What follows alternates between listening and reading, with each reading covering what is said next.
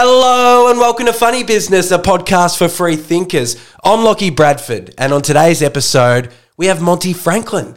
He's an Australian born stand up comedian, now based in LA, so doing all the good stuff overseas, and uh, he's funny as. I think you're going to like it. He's toured and opened for people like Rob Schneider, uh, Joe Rogan, and other big, big acts. So, uh, really feel like you're going to dig this story. He's a nice dude. He's coming to Australia early August, so make sure you go see him. Enjoy.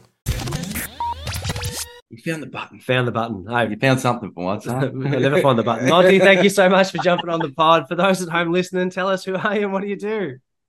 Uh, m- my name's Monty Franklin. I am apparently a stand-up comedian, and um, yeah, that's what I do. I think. I love your stuff, brother. So big thanks to Lola Berry for hooking this up. Um, Oh, yeah. She obviously uh, had you on her podcast or whatever, and uh, we've been diving deep into your work and your TikTok's going off, brother. The Australian stuff uh, over in the US, it's funny just watching them just fuck everything up, eh? Well, I've been here ten years. I'm married to an American. Every day, there's something that I say that she looks at me like I'm an insane person, or I do something. I tell you, I, I I put this on my Instagram because I just thought it was so ridiculous. A few weeks ago, I was at Mammoth Mountain in California, and I was standing outside. There was all these people crowded around this like cave area, and I just went up to this guy and said, "Oh, well, what's happening here?" And the guy turned to me and he goes, "Oh, there's there's a bear in there." And if you're Australian, you know exactly what I said to this guy. I looked him in the eyes and just went, "And a chair as well." And he didn't know what I was talking about. I looked like a mental person. Like, what kind of shit detective am I? Like, oh, is there a bear? Is there a chair in there as well? Is there people with games and stories to tell? Like, I just there's a culture that we have in Australia that is just for us, but that is a beautiful thing too. Hey, 10 years over there. How did you end up over there in the first place? Um, I think I was I'd done stand up for about ten years in Australia, and uh, my sister was living in America, and uh, I came to visit her, and I I think I just I wanted something different, bigger perhaps, and and try and there's a there's a world here in America that is exactly what you think it would be, and I know it's very cliche to say that it's there's opportunity or whatever the hell they say, but there really is. There's so much going on here and it's just uh, it was very inviting at the time and i'm glad that i did it when i did otherwise i would have got too secure in my work in australia and and been too scared to let go of perhaps money i was making or, or progress i was making i i had some tv shows and radio shows in australia that were in the infant stages and uh, if i'd got further into them I, it would have been hard to let go of that kind of uh, uh, ground root career that I had had built in Australia. But I was in a position where I could. I wasn't married, didn't have kids. It's not easy uh, trying to break into America. And uh, if you've got a family or you've got commitments and stuff, it would just be ten times harder. So I was able to kind of sleep on couches and and bum around and you know spend ten dollars a day trying to survive for the first few years until I started to kind of get a leg in and and and work uh, work my way up the the comedy ranks in in uh, America and, and that kind of stuff. So uh, it was really what lured me was the potential of bigger and better things. I know that sounds ridiculous, but this is where it all happens. This is where the movies are made. This is where the big comedy's done. You know.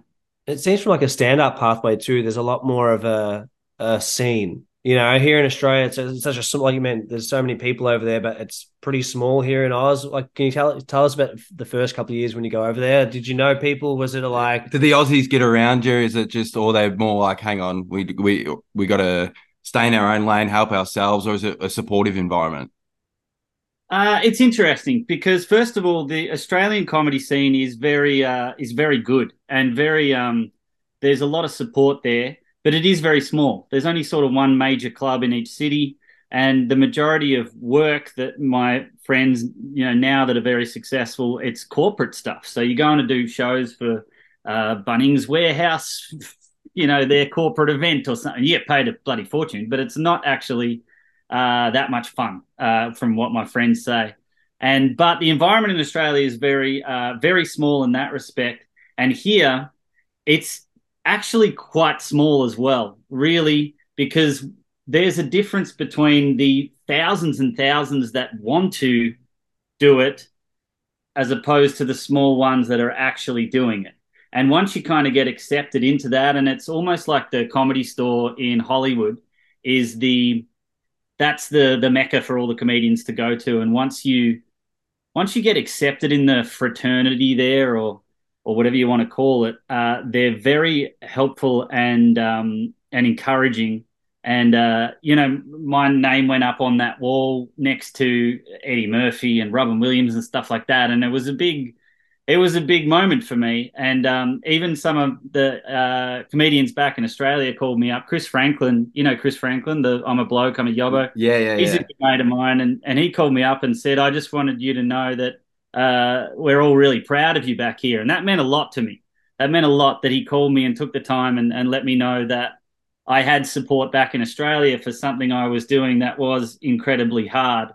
And um, and then the Australian community in America uh, is very encouraging because this is kind of how it works. If you're gonna in any in any entertainment facet, if you're an actor or a musician or a comedian or, or whatever you do, and you come to America to break in, it is so hard to do that the ones that aren't really committed and there for the long haul drop off pretty quickly. So once they're weeded out and and they realize, oh, that wasn't for me, that was a bit hard. The ones that stay are usually very driven, very talented, very very good people, and they're the ones that are usually encouraging to others rather than looking out for themselves. There's always that element of that in the in the industry of entertainment, you know, you, and you should you should take care of yourself first, but there is a lot of encouragement. There's a very good community in LA and all around America. I, I travel around. I've been to 42 uh, states now doing stand up, and there'll always be a, a, a group of Aussies or, or, a footy team over here. You know, like a footy team from Chicago that comes out to my show, and there's 20 Australians, and it's it is uh, it is nice to have that.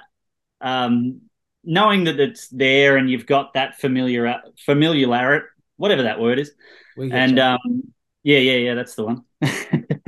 I, seriously, I, I, feel like if that was Lach, who just got his name up on a wall and that every time someone oh, come to visit, that's hang on. be like where you take. Hang on, you know? you're saying we need to get a trophy cabinet. We need to show off all our old stuff to just inspire ourselves that we are good. You know what I mean? Like we're not just pieces of shit. That how just, often? Yeah, how often yeah. do you reflect back on your own work and go, "That was good." You know, that was good.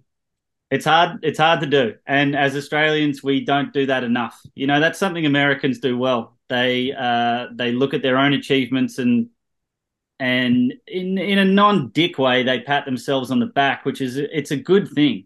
But in Australia, uh, the tall poppy syndrome does still exist. So you kind of, I found myself knocking myself down a lot uh, and and saying, ah, you know, it's not that it's not that good. And uh, I've I've worked for the last ten years with Rob Schneider and toured around with him and done TV shows and movies, and I've got to hang out with him and Adam Sandler and all those guys and stuff. And and they all said you got to stop you got to stop doing that here. You can't cut yourself down like that. I know that in australia you do that because it's like a humbling thing. But here people listen and they go oh well maybe he's not that good like that so they, he actively told me um, stop stop doing that. You don't have to go out and brag about yourself but just stop cutting yourself down as well which is it's an interesting thing. It's a cultural thing in australia and we only do it because we want to seem humble. That's really all that it is it's the reverse brag, isn't it? They, and then they go, "Oh, they're so humble." But that's the, what you really want, it's you know. It's a common yeah. theme that's come yeah. across in all our chats. Like the amount of people we've had on the pod across industries that say the same thing, that feel the same feeling when they start getting a little bit of success, or they're like striving to make something happen. It's like that. Even just t- communicating and telling like friends and family. Did you have that same sort of thing when you made the decision to go over the states? What were the the people close to you saying? Well, my family's always been very encouraging, and I had family here. My sister lives in LA, so I had uh, sort of that around me. Um, and they, have always been encouraging. And for the first couple of years, it was really, really tough. But they they heard about all the the hardships, whereas I wouldn't have told my friends and and uh, like other comedians back in Australia my hardships because I wanted to appear like I was doing great. And uh, and so there there was um it was it was difficult for the first couple of years, um, particularly uh, having a a foot in in the industry in Australia, and and like I said, I, I had some some things going, and then coming here and, and having nothing, and starting from the beginning, like I couldn't even go into comedy clubs. They would be like, "Oh no, you have to buy a ticket," and I'm like, "Oh, I just want to go at the back and watch," and they're like, "No, you know," and it, was such a kick to the to the ego and the nuts. But um, it was it was a good thing, and and as like ridiculous as it sounds, it was very uh, what do they say? Um, character building. well, I love that because uh, back against the wall type of stuff, I feel like sometimes you can get pushed in a certain direction. And you don't have that other shit behind you where you've you've had to grind or you've had to, you know, work your way up and do different things. Like can you explain the moment where you're like, nah, fuck, I, I got this? Was there a moment over there where you had a gig or was there a pivotal moment where it changed everything for you or gave you that inner confidence where you're like, nah, fuck it, I've got it? Honestly, I think the the confidence that I that of what you're saying of I got it was when I uh, met Rob Schneider for the first time, and um, we started chatting, and he said, um, he was about to go on tour in Australia and was asking me all these questions about local things and stuff. And so I gave him some reference and he he called me like later that night after we'd met for the first time and said, Do you just want to come on the Australia tour with me? And I was just like, All right. And he said, Oh, come out this weekend to Dayton, Ohio, we went to for some shows. He wanted to just see if I was half decent enough because you know you don't want to take someone on a full tour if they suck. So um, I went out to this club and I only had to do 20 minutes before him. Now, headlining, you're doing an hour. So I was very confident in my 20 minutes, knowing I've got this. And so I went up and I, I had a great set in front of him. And afterwards, he said, uh, Oh, you're, you're in the tour. And honestly, yeah, if, if you're going to think about a moment, I felt then uh, I can I can do this. I, I can I know when I'm ready and I was ready for that at the time. I was ready to impress someone of that caliber for 20 minutes. I don't think I could have done an hour, to be honest, but 20 minutes was fine. And then um, that was a pivotal moment for me and my um, confidence level. Then going into a lot of stuff in America, and since then I've I've um, I've felt uh, that I've done pretty good about hitting the the moments when I needed to, when I felt that I was ready, and stuff like that it, it must have been a cool thing coming back with Rob to coming to Australia as part of that tour, knowing like, hey, I've already done time here. I'm from Australia. It's like yeah. coming back like with yeah, the crew. Yeah, it's like, hey, I'm I'm back. You know? Yeah, yeah. We did the Sydney Opera House. It was the incredible. Like it was one of the best days of my life. And for him, it was kind of oh, just another another show. And I was like, you know what this means to me? and um, so yes, that was very fun. But the really great thing about doing it was that Rob really embraced me as a performer and a friend at the time and took me on to the radio with uh, Kyle and Jackie O and took me on to these things. And I remember Kyle and Jackie O saying to me, who are you? Why don't we know who you are? And I went, I don't know. I don't know. No, no one's meant to know who I am, but I'm, I'm just here with Rob. So it was kind of like a funny it was a funny uh, reintroduction back into Australia because it wasn't like I had a massive fan base or something, but it was nice to to know that I was kind of coming home with uh, with uh, this new friend that I'd made over in America. You know, what what year was this? It was ten years ago. So whatever year we are now, minus ten. Yeah. I think like the power of someone believing in you, especially if someone of his ilk. I think like when you when you know that someone believes in you, I think that that is everything, isn't it? Do you want to know a cool story? Yeah, I haven't, I haven't told many people this. So um, when I was about five years, I'd been working for Rob for about three or four years, and and he was doing some shows in Las Vegas with Adam Sandler, some big shows. They were doing stadiums, and uh, he invited me out, and um, uh, I, I went out and um, I was having dinner with Rob and, and Adam Sandler and Norm Macdonald was there and David Spade and Ben Stiller was there for some reason. He wasn't part of the shows, but you know, it's just it's the silliest thing ever. And I I just said, don't say anything at this table. You'll make an ass of yourself. So I just quietly just listened to everyone, and they um uh, Adam said to me, "Oh, do you want to fly back to us uh, uh tomorrow to LA uh, in the private jet?" And I was like, "Yeah, yeah, of course." Like trying to act cool, like that happens all the time. and um, and he said, "All right, we'll meet us downstairs uh, tomorrow." Now I didn't have a hotel; they were staying at the Hard Rock, and it was way too expensive. I didn't have that kind of money, but I didn't want them to know that, so I just said, "Yeah, yeah, I'll see you tomorrow." So I went to go and find a cheap hotel, and I couldn't find anything long story short, I slept in a park under a under a bush, like with my bag, and then went back to the uh, Hard Rock in the morning and, and acted like I just stayed at, at, one of the rooms that night. But the reason that I bring that up and the confidence um, and the the something that happened was um, before we all went away. Rob, myself, and Adam went up to Adam's room in the penthouse, and uh, and Rob said Adam invited you up here for a reason and uh, and I went, oh, and then Adam spoke to me for about twenty minutes and just said, you know, we, we we've seen what you've been doing. We're we're very encouraging of you, and uh, just letting you know that we got you back. And to have that from Adam Sandler, that was a big big confidence boost. And then you know, in this industry, there's ups, there's massive downs, there's ups and downs, but when you get uh, someone of that caliber just saying, just giving you a nod, like, hey, you, you're doing you're doing good. Keep it up.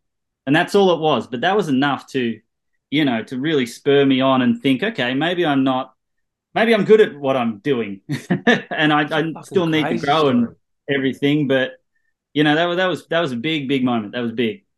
That's wild, man. I can't oh, believe you slept in the park. You got all that. That's a weird, like. We love that that juxtaposition of like, even when we go in and have meetings and then we're, we're hanging out in the Darrow Park or whatever. Yeah, yeah, yeah. It's, it's real. We've had a bunch of people on the pod that run like billion dollar companies, and me and like feel like we had them down to our office. We had in Torquay, which was like an old ballet studio. It was like a crack den, a little bit crack den-ish, and have these people come in and like. Oh. I remember one guy happened to go to the toilet. We had no fucking paper towel or nothing, and he's holding his hands up like these runs billion dollar company. He had to like. We saw the disgust on his face face as he wiped them on his pants. And me and Lach were like, oh, well, should we record the pod now? yeah. Oh. hey, let, let's get into like how maybe like yourself as a performer, how have you changed? How have you grown? What have you learned? What, what's different now compared to maybe like 10 years ago? I've certainly learned a lot um, being in America and around the entertainment uh, that is here.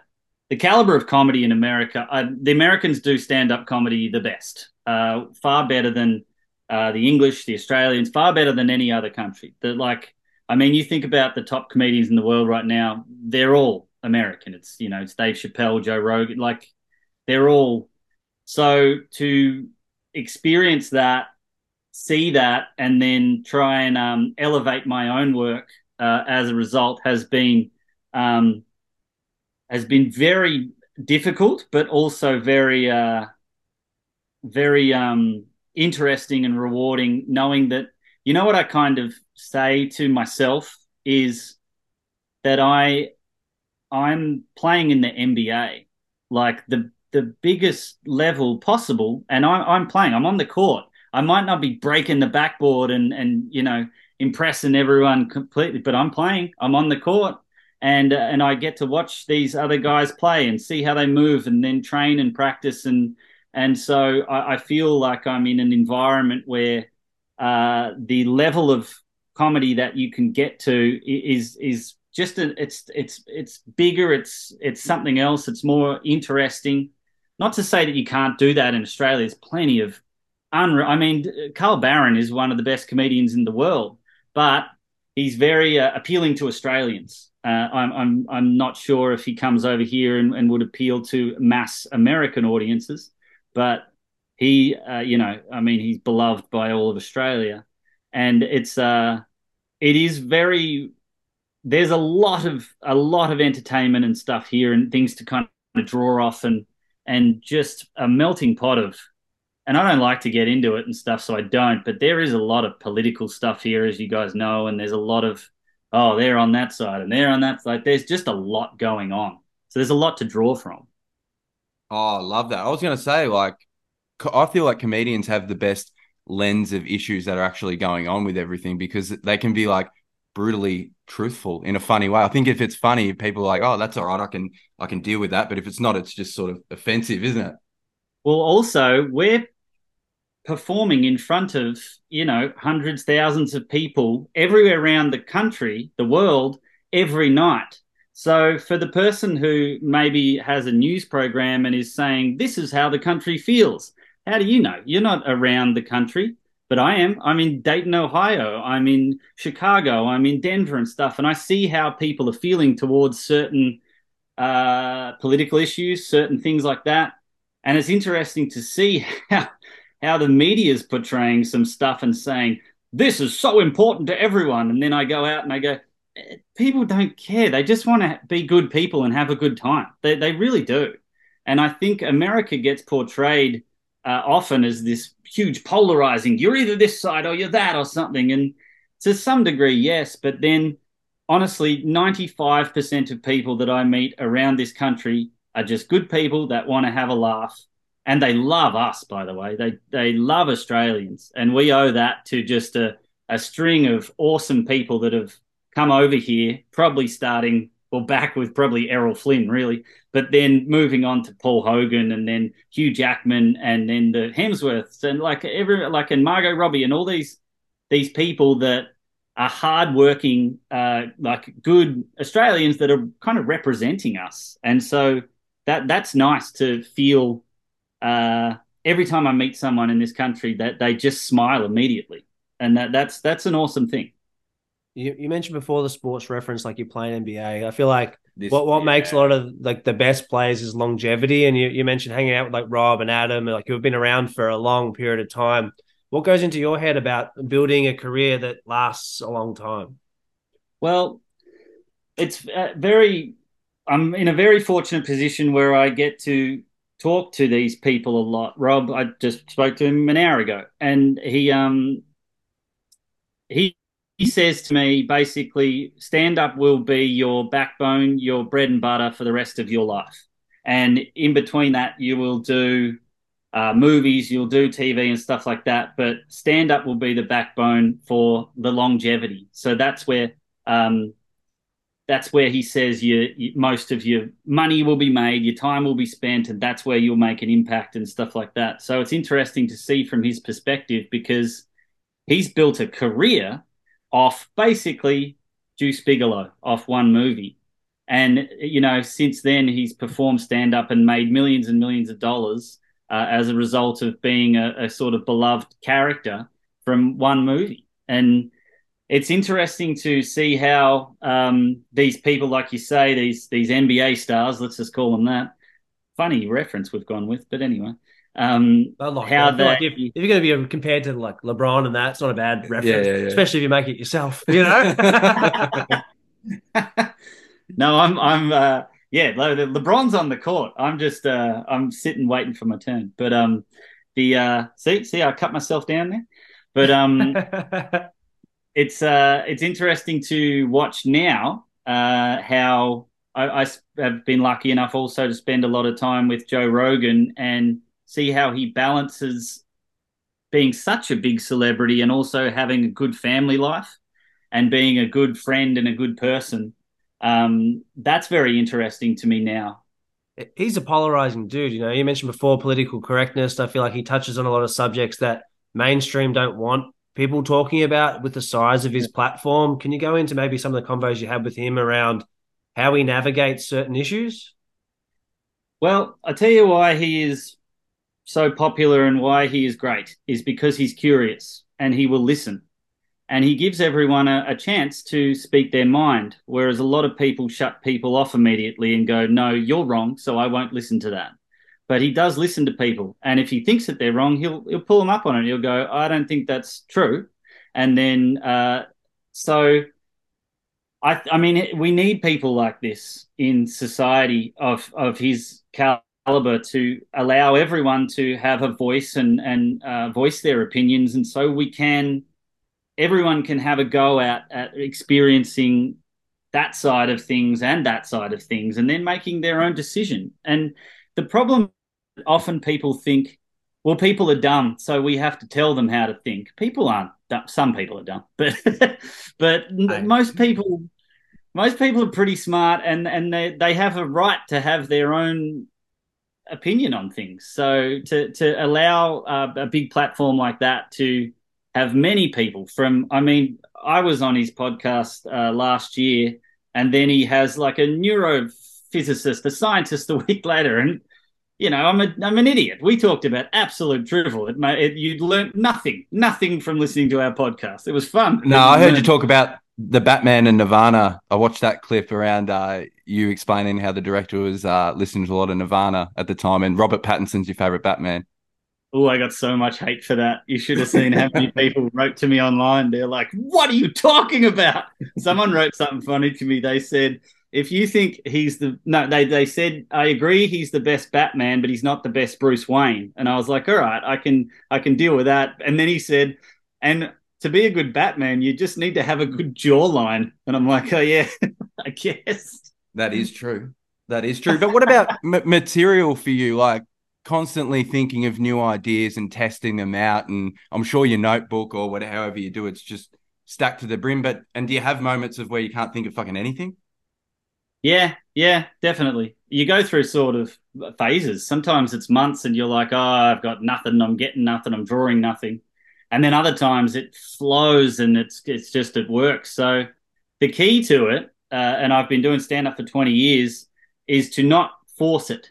And um, I was lucky enough. Yeah, I'm just dropping names here. I apologize, but um, I worked uh, with John Cleese, and we wrote a movie together. And I, I spent about six weeks in Scottsdale, Arizona, um, with Rob and John Cleese writing a movie. And um, he would never force what we were doing. We would work for about two hours in the morning, and he's old. He's 82, so we'd work for about two hours. We'd laugh, we'd write it all down, and then he'd just go right that's enough for today, or we're going to push it too far. Let's go and have lunch. And then we'd go and have lunch and we just think about other stuff. But at lunch, more stuff would flow through because you weren't sitting there banging your head against, ah, oh, what's what's funny? What's funny?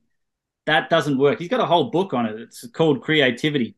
And um, that's why uh, the best ideas come to you in the shower because you're not banging your head going, think, think, come on, funny, funny. That that that doesn't work but living your life doing cool stuff and and then writing things just in your in your notes on your phone and um and revisiting them later that's when good stuff comes.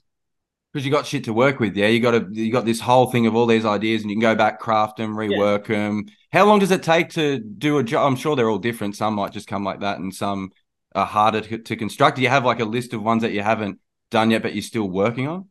Yeah it's kind of like uh, when you hear musicians say that that hit song just came to me, and you know they they write it in in a minute, and they can't they can't get it out quick enough, and and it's one of their biggest hits, and then other ones take them months of working and stuff like that. Similar with jokes, some um. I, I had I was working in Chicago on the weekend and I just did something stupid in a yoga class and I knew oh this is this is a funny joke and I did it that night and it was instantly all contained in a perfect three minute joke.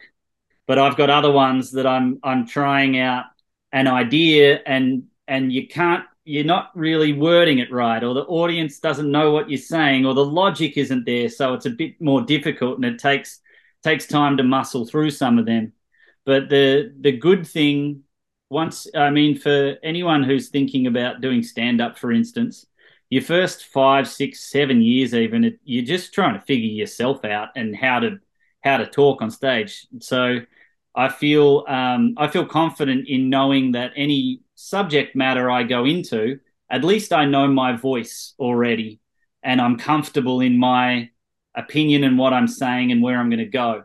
Now it's just a matter of logically getting the audience to come with you and and making it and making the the the punchlines at the right points and stuff like that.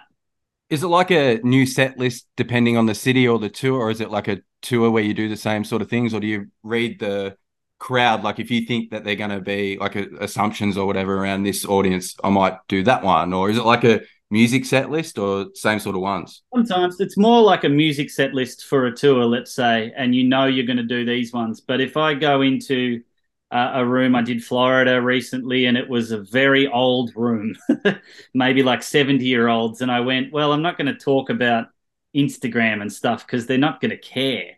So I just went, oh, let's keep that to one side and let's talk about my mum a bit more. I know they'll like that. So there's a little bit of of that, but you tend to stick to uh, the set list, uh, the musical set list for that particular tour. I'm very excited to come back to Australia because I can do all my Australian jokes that I can't do here and talk about things that they have no idea about and then make fun of them for not knowing about like I don't know the how much how excited we are about winning the meat tray at the RSL. That that doesn't make any sense to Americans, but for Australians, that's a that's a that's a trophy piece. Are you kidding? You won the meat tray? Tell everyone.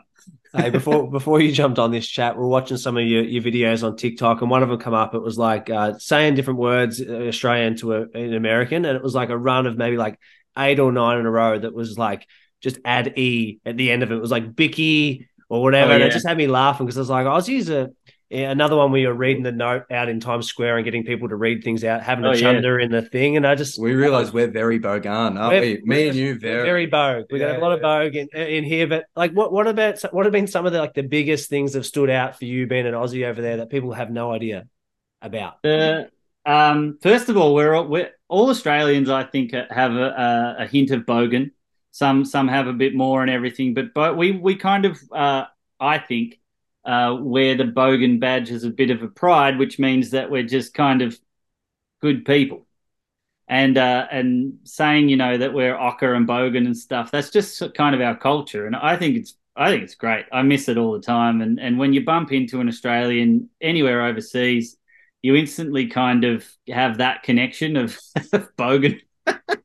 and you get along with uh, Aussies very easily because of that. And um, and then so you come over here with uh, I've had I've had to drop some of the things because it's just too hard to explain. Yeah, surely you dial back the slang a little bit. You know, it's like dial. Oh, you have to. There's absolutely no way. But when your mates come over, you can dial it up, and you can have full conversations in front of even my wife, and she just goes, "I have no idea what you said," and you're there going, um, "Let's go get a slab from the bottle and go skull tinnies in the back of my ute." They don't know what the hell that means, but um, it's funny that we've got our own sort of bogan language, um, but I've had to stop saying um, things like petrol. Uh, I have to say gas, and it just bothers me slightly. Every time I do it, I go, "What am I doing?"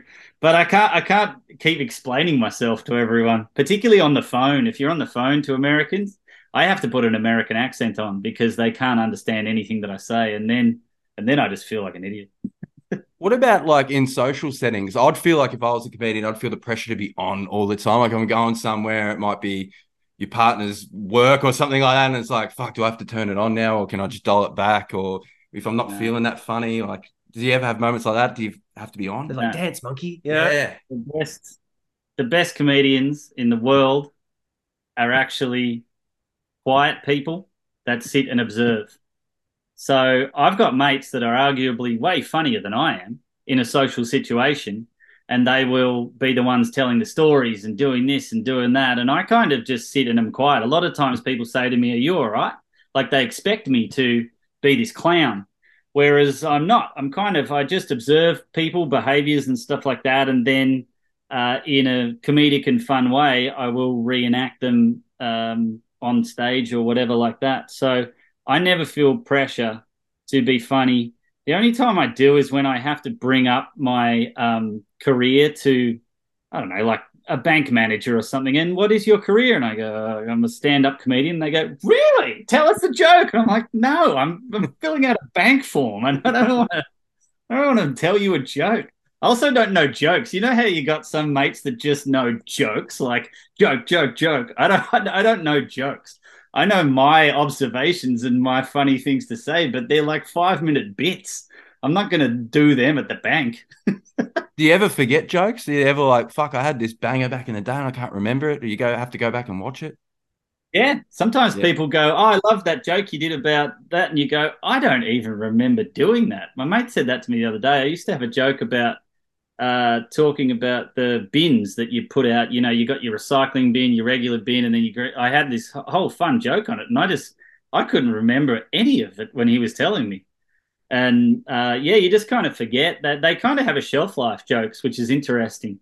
you have these great jokes, and then then one day they don't hit as hard, and you're like, what happened? I'm doing it the same way, but they have like a they got like a shelf life, and then uh, sometimes they just need to they need to go, but they can come back again, which is always fun. What what about what is it about comedy that you're so in enthralled with? Like what what inspirations or anything growing up, or was it the first time you sort of made someone laugh? You're like, I, I just want to keep doing this. I've got a very funny family. My mum's hilarious. My aunties are hilarious. My grandma was hilarious. Like, actually, most of the women in my family are really funny. The the men are a little bit more quiet. Um, and so I remember being around the Christmas table, you know, dinner table, and I, I noticed how um, people would tell stories, and then someone else would tell a story, and then uh, and I, I I was young, but I wanted to get in and tell a story. I, and I remember the first time I did one, and I, I everyone was looking at me at the Christmas table, and I got nervous, and I was like, "Oh, everyone's listening." But I told this story, and it got a laugh at the end, and and I was like, "Oh, that's how you do it." And so I think I learnt that just from my family in the beginning, and then I think Australians in general, we're we're all pretty funny. Everyone's funny, and everyone's up for a laugh too. You don't you rarely bump into Australian where they go, "Oh, no, that's that's not funny." They're usually like, "Ha, that's great." So, you know, through your teenage years, you muck around with your friends and you try and try and be funny and all this sort of stuff. And then uh, I think I first did stand up when I was 20 years old. I was on the Gold Coast and I, I went past this uh, comedy club and it had a comedy competition and I remember thinking, at 20, you you you're starting to get the pressure of what are you doing with your life? Are you you going to university or what are you doing? And I'm like, maybe I'll try this and see how that goes. And so I went in and did this comedy competition, and I won this comedy competition. And uh, and I was like, oh, okay, that was that was really fun. I liked that. And then I uh, I went overseas for a couple of years, came back, and and I just got stuck back into it then. And then then it's a whole different thing. It's one thing to tell a story and make your friends laugh and go, that was good. It's a vastly different thing to construct a comedy bit and say it on stage and have a whole audience laugh. And you're like, ooh, it's, uh, then you, you really get addicted. What about pressure and nerves, like preparing for performances or pre- preparing for big gigs or shows? Like, do you feel that is it? Did you have like what's your process? Oh, I, I feel the freeze sometimes when the when the lights are on me. I'm like, I don't even know what I'm talking about. Who am I? I think that's the short term memory loss, mate. you know where I get more nervous is uh, is doing a speech at a wedding or something. I, I'm I'm good at uh, at the stand up. I know that so well, but uh, I think sometimes when people say, "Oh, can you talk at the wedding?" or "Can you talk at this and stuff?" I go, oh, everyone expects me to be funny, and I can't really do my jokes, and then there. So I, I, I know that nervous feeling still, but with the stand up, it's more um, anxious is how you feel rather than nervous. You, you kind of, you just want to get on there and start because once you start, then you, then you're comfortable. But beforehand, you're like, ah, and then your brain starts going, you, you suck, you're no good. so you just want to go on to stop that chatter so you can just go and do your thing.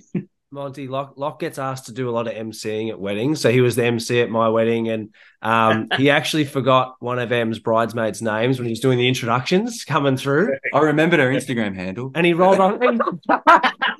I kid you not, that's what he went with. And, and it's Hamish and Ham Kaz. Oh, and I was like, oh my god, I, I froze. My, oh, that's funny. Sweaty. Oh, bad. That's, no, That's funny. No everyone's just... like, "Why do you know our Instagram handle so well?" oh, right. He likes all that stuff. Uh, oh, it was funny. Uh, what about like uh maybe like best performance? Do you have like a uh, ones that stick out in your mind of like this was maybe the either the best time or the best moments of your career?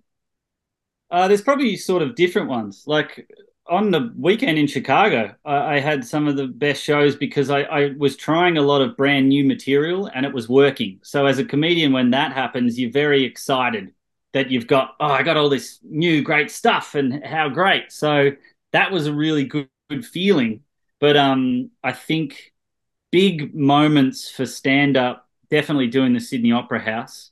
Um, was one, and then doing some bigger shows with uh, Rob in some awesome theaters and stuff have been good. I did the I did the United Center in Chicago, which is where the Chicago Bulls play. um, with Joe Rogan and another comedian called Andrew Santino. It was just the three of us, and our green room was the Chicago Bulls locker room, and it had Michael Jordan's locker in there and stuff.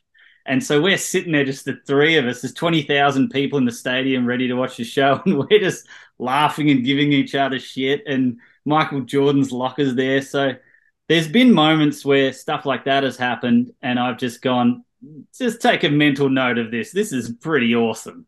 So, yeah, there's, there's lots kind of along the way. Yeah. Oh, Rob had the big. Didn't you have the big wingspan? I like Michael Jordan. I like Michael Jordan. You I loved did, it. You channeled his energy, didn't you? Uh, what about uh, like any other inspirations you had? Uh, look, in the space, were there people that you looked up to here in Australia? You mentioned a few names earlier, but were there any ones that were pivotal to you? Uh, a lot, and definitely in the beginning, um, I would always go and watch a lot of uh, the older comedians and see how they worked and stuff like that. And for me, very pivotal to watch Jimeoin. And uh, do, you guys know Dave Grant? He was a, an older comedian. He passed away about 10 years ago. But before he died, he rang me up and, and did one of those things that we were talking about earlier. And he said, You know, you're doing great. Keep going. Keep doing what you're doing, which was very nice of him to encourage me like that. Uh, Dave Hughes was uh, big when I started. So I always loved working with him and seeing how he worked. And then Carl Barron, and I mean, we've got such great, unique comedy in Australia. Kitty Flanagan is so funny. She's hilarious. She's one of the funniest people on the planet. But uh, I just, uh, it's it's kind of just niche for Australians. Although she she branches out a little bit. But then it was the big thing for me was uh, movies. That that got me into thinking broader about how I could entertain, perhaps, because my uncle made movies. He was a director and um, I used to go on set and watch him work, and I just love telling stories. So comedians are just storytellers, really. And then getting to do things like uh, I had a TV show. It was just at pilot stages on Channel Seven with um, Troy Kinne and Tom Segert and Dave Thornton, and uh, it was like a sketch show. So we had a lot of fun uh, writing with that, and Lawrence Mooney worked on us with that. So he was always very pivotal in in uh, in someone to look up to in the comedy world and stuff like that. And they were always very encouraging too. Uh, Shaun Micallef was very encouraging. Um, there was there was a lot of people that that were very very pivotal in the beginning, particularly when I came over to America. And like I said, Chris Franklin reached out and and said, you know, keep doing it. We're all we're all we all, we all got your back, which felt really good. That was great. I remember watching Skit House and Comedy Inc. back in the day. They were like two of my favorite shows. I reckon. I used yeah, to, they great. they were crazy, and there's not like there's a few different shows. Like I love Have You Been Paying Attention now? Like I feel you love that too. I like that too. Yeah, it's, it's, not. It's one of the few shows now that like there's not as many things that are designed to aim like I don't know time slots for that. Yeah, yeah. But what yeah. about what about you? What like that other one like... that they did the the the one with the they enter the room in the door. Do you remember that one? Oh yeah, whose line is it anyway? Was no, it was kind of like that, but it was an Australian one, and, and they would they'd go on and thank God you're here. Remember that? Oh yeah, yeah. that's it. Yeah, yeah, yeah, yeah. That was, that was good. Yeah, that was good. What about you? Like constructing your own stories and and like playing parts in things. Would do you rather play the part, or would you rather write the the show or the story? I'd rather write the story and play the part. Can I do both? um, Main uh, character energy. I like that. Yeah, the the times that I have done other people's work, I, I find myself thinking a lot in my head: Is this what they want? I hope they think I'm good. I hope this is, uh, you know, I hope they're enjoying this. Uh, when I've done my own work that I've written, I know how I want it to be and if it's sounding right. And even when I've done Rob's stuff, because I'm so familiar with him I didn't feel that pressure of, oh, does he like this? I know, I know, oh, I know what he wants, and I'm going to uh, do it, and, and it's going to be great and fun. But for me, writing your own stuff and, and performing it is um, that's closer to stand up, really, because you're writing your own stuff and you're the one performing it. Writing it and seeing someone else perform it, yeah, and then doing someone else's um, work is also, you know, it's still fun and great and it's a good time. But uh, I, I, where it's really, really fun is where you get to see because you're there at the birth of an idea and then you construct it into a written script and then you figure out how to make it, and then you're there on set saying those words. It's it's you're far more invested in it, and it's that's that to me is where it's where it's really really fun. And then you're editing it too, and you're seeing the the final editing is just the the telling of the joke really and and when you see it work, you're like, ah, it did work. That thing I thought about two years ago, it did work. That's fun. hey, well, the question we ask all our guests is a bit of a mental health question. Is uh, you sound like you're pretty busy. Do you got a lot of stuff going on? What's the thing that you turn to when you're looking to get some energy back in your life? Um, friends, surfing. I, I go on a, a, surfing trip once a year. I just did the Maldives, and um, uh, it was a boat trip for ten days, and you just it takes you about 24 hours and then you forget about this bloody thing and you just uh, telling dumb stories and surfing and talking about surfing. I told my wife, she goes, maybe uh, I'd like to come. I go, you would not like to come. Uh, you, you, we could go on a different one with like couples or something, but this is 10 guys talking about surfing the whole time and going surfing and stuff. And so that's a kind of mental reset for me. And um, then I think just the day to day as well, uh, getting a bit more in tune with uh, with my mental well being is something that I've worked on for the last sort of five years. Because before that, I was like a lot of people, a bit sort of like, oh, you don't need to do that. You don't need to meditate and stuff. And I, I don't meditate, but I get it. I get. I I kind of understand that you do need to take a mental break and and work on your, your yourself and uh, that le- leads to much more creative and better things as a, as an output if you are focusing on you know I mean like yesterday I was kind of stressed at the end of the day and I know it sounds ridiculous but I don't I don't drink uh, every day but I I just had a beer to wind down and and it was so nice just to just pull out and go, oh, okay. And I sat out the back of my house and had a beer. Then that was enough to sort of just uh, stop the that going on too much, the chatter. Uh, but definitely a big reset is a, a, a big surf trip uh, like that. Not a Bali one that just involves uh, drinking for ten days, but uh, did you get some like waves? Was it were the waves all right when you're there? Ten days. It was the best best surf of my life. It was Hollow trees? Did you get to surf hollow trees? No, we're, we're I can't even remember any of the ones we did. We didn't do hollow trees. We were in the sa- south um, um, atolls and uh, we did um, tiger stripes and uh, and around that area. But where the first couple of days were, it, they were kind of small, kind of two to three foot kind of mush, but you're still in the Maldives and it was the most beautiful thing ever. But then the surf turned on and oh my God, I surfed so much that uh, my body has taken four months to recover. is Tiger Stripes the one they call it that because there's heaps of tiger sharks around? Is that the one that's called Tiger Stripes? Or is it because I think it's called Tiger Stripes because the, the reef looks like the stripes of a tiger. That's way better. Right? I eh? thought they had swimming pigs and shit. Is that where that is? Have you seen the swimming pigs? No, that? That's the Bahamas. That's the Bahamas. See, I got my fucking shit mixed up. But what about for the listeners? Any recommendations? Anything that you're watching, listening to, reading? Yeah, what do you find funny? Yeah. Oh, if if anyone hasn't watched Ted Lasso yet, have you guys watched that?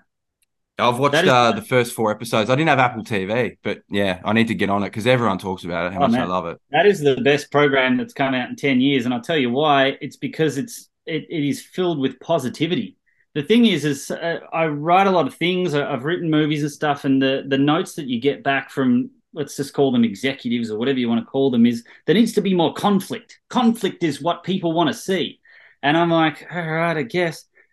But this show is so popular because it's just good people being good to each other, and the whole world has gone through such a thing for the last three years with pandemic and blah blah blah they just want to see wholesome stories and know that humanity still exists.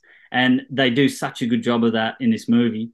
I would watch it every, it came out every Tuesday here, and I watch it and then go and do stand up. And I have the best shows on Tuesdays, which is not a night to have a good show.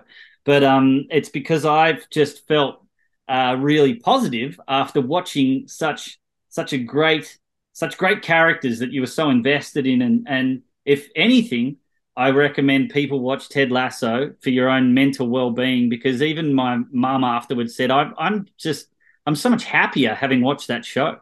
It's it was it's so interesting. Oh, I like it. And the characters are good. I've seen a few of the clips and I've watched a few of the first episodes, but yeah, it does look like that sort of positive energy. That's what we were saying. Like, there's so much doom and gloom and shit going on, and like a lot of clickbait, a lot of Yeah. to make you fear Uh, and like yeah, just to play with your emotions. It's like, how about we just stack some The good whole shit together? the whole internet's just a cesspool, and if you start reading comments and stuff, I mean, if you guys looked at any of my Instagram stuff, I, I'm a pretty positive person. I'm just trying to have a laugh and stuff, and people still find a way to get offended with how much bloody Vegemite I put on my toast the other day or something. The people were yelling at me. There's so people. like, just calm down.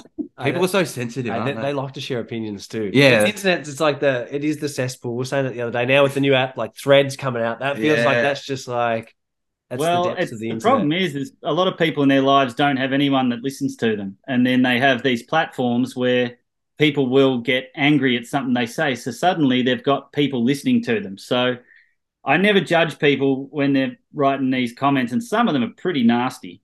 But I go, they're probably in a pretty nasty place. So I don't need to go bark back at them and then feel terrible uh, about, you know, about doing that because they've obviously got stuff in their own lives that they're trying to work through, and that that's their outlet. But I tell you, some of the areas of the internet, Facebook's the worst. Just comment after comment of just just bullshit. What about actual hecklers in the crowd? If they come out and they want to chop you down in front of everyone, surely you'd like give them the Jimmy Carr treatment. it doesn't happen that often. Like No. you think that it might, but people uh, people aren't really going out to say a point at a comedy show. Sometimes people get a little bit drunk and then yell out stuff. Sometimes it helps the show. I had a guy yell something out in Chicago, and then I went off on a tangent for about five minutes, and it was great. Other times it's very distracting and stuff like that. But I learned something watching um, Adam Sandler at his shows, and if people yelled out, now everyone loves Adam Sandler, right?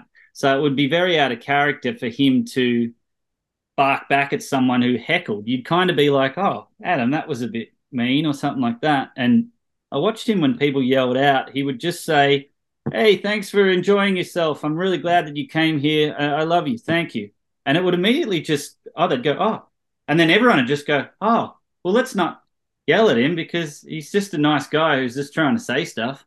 And it would calm everyone down. And I was like, that's really interesting because I think when I first started doing comedy, I thought it was my job to cut someone down if they yelled out at me. Like I had to one up them or I had to be the biggest or the funnier person in the room or whatever it was. But that's not really what the that's not the case. You just you're kind of there to facilitate everyone having a good time and and to work through that in in the best way possible, really. And I don't mind hecklers if they um, kind of bring something to the show, but if they take away from it, then then you can get out. It's about the other people, you know. They didn't come here to fucking listen to you. you know? Hey, we're, we're halfway through the year. What are you excited about for the rest of the year? Uh, I'm very excited about this Australia tour. I'm really looking forward to coming home, and I'm I'm hitting places I haven't been in a long time, like Perth and and Adelaide and uh, and Brisbane. I'm really looking forward to. I don't know why I keep thinking about Brisbane for some reason.